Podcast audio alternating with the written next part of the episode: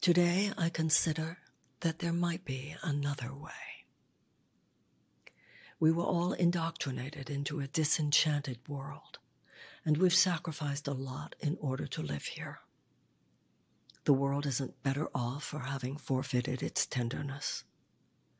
The meanness and cynicism of our age, the reflexive sarcasm that passes for intelligent reflection, the suspicion and judgment of everyone and everything. Such are toxic byproducts of a disenchanted worldview.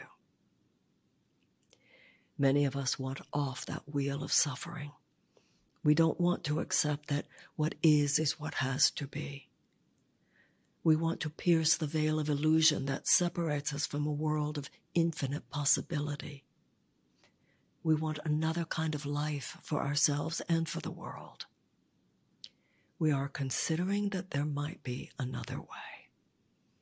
A door to miraculous realms simply waiting to be opened. Today I consider that there might be another way. Today I consider that there might be another way. Today I consider that there might be another way.